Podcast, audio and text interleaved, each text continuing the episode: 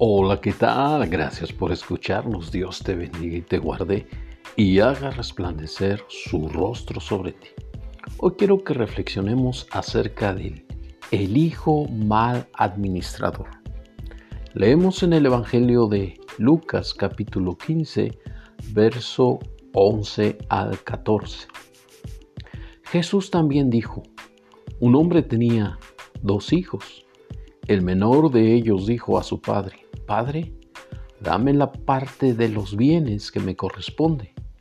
Y les repartió los bienes. No muchos días después, juntándolo todo, el hijo menor se fue lejos a una provincia apartada y ahí desperdició sus bienes viviendo perdidamente.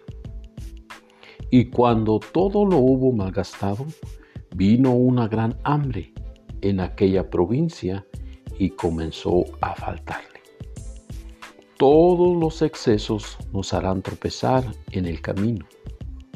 Aquel hombre o mujer que desea sobresalir entre los demás es porque se ha fijado metas y para lograrlas se necesita mucha disciplina personal con respecto a sus finanzas e ingresos.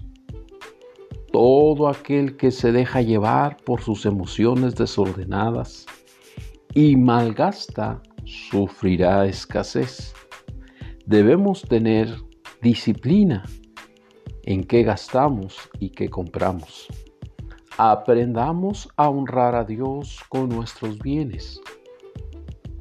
Las cosas pasajeras se terminan, pero las que permanecen son las espirituales.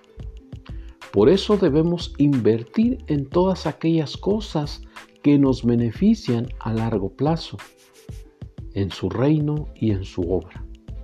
La persistencia y esfuerzo nos llevará a lograr lo que deseamos en su tiempo.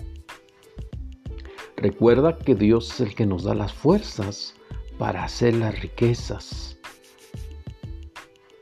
Oremos. Amado Dios, enséñame a no dejarme llevar por mis emociones. Emociones desordenadas.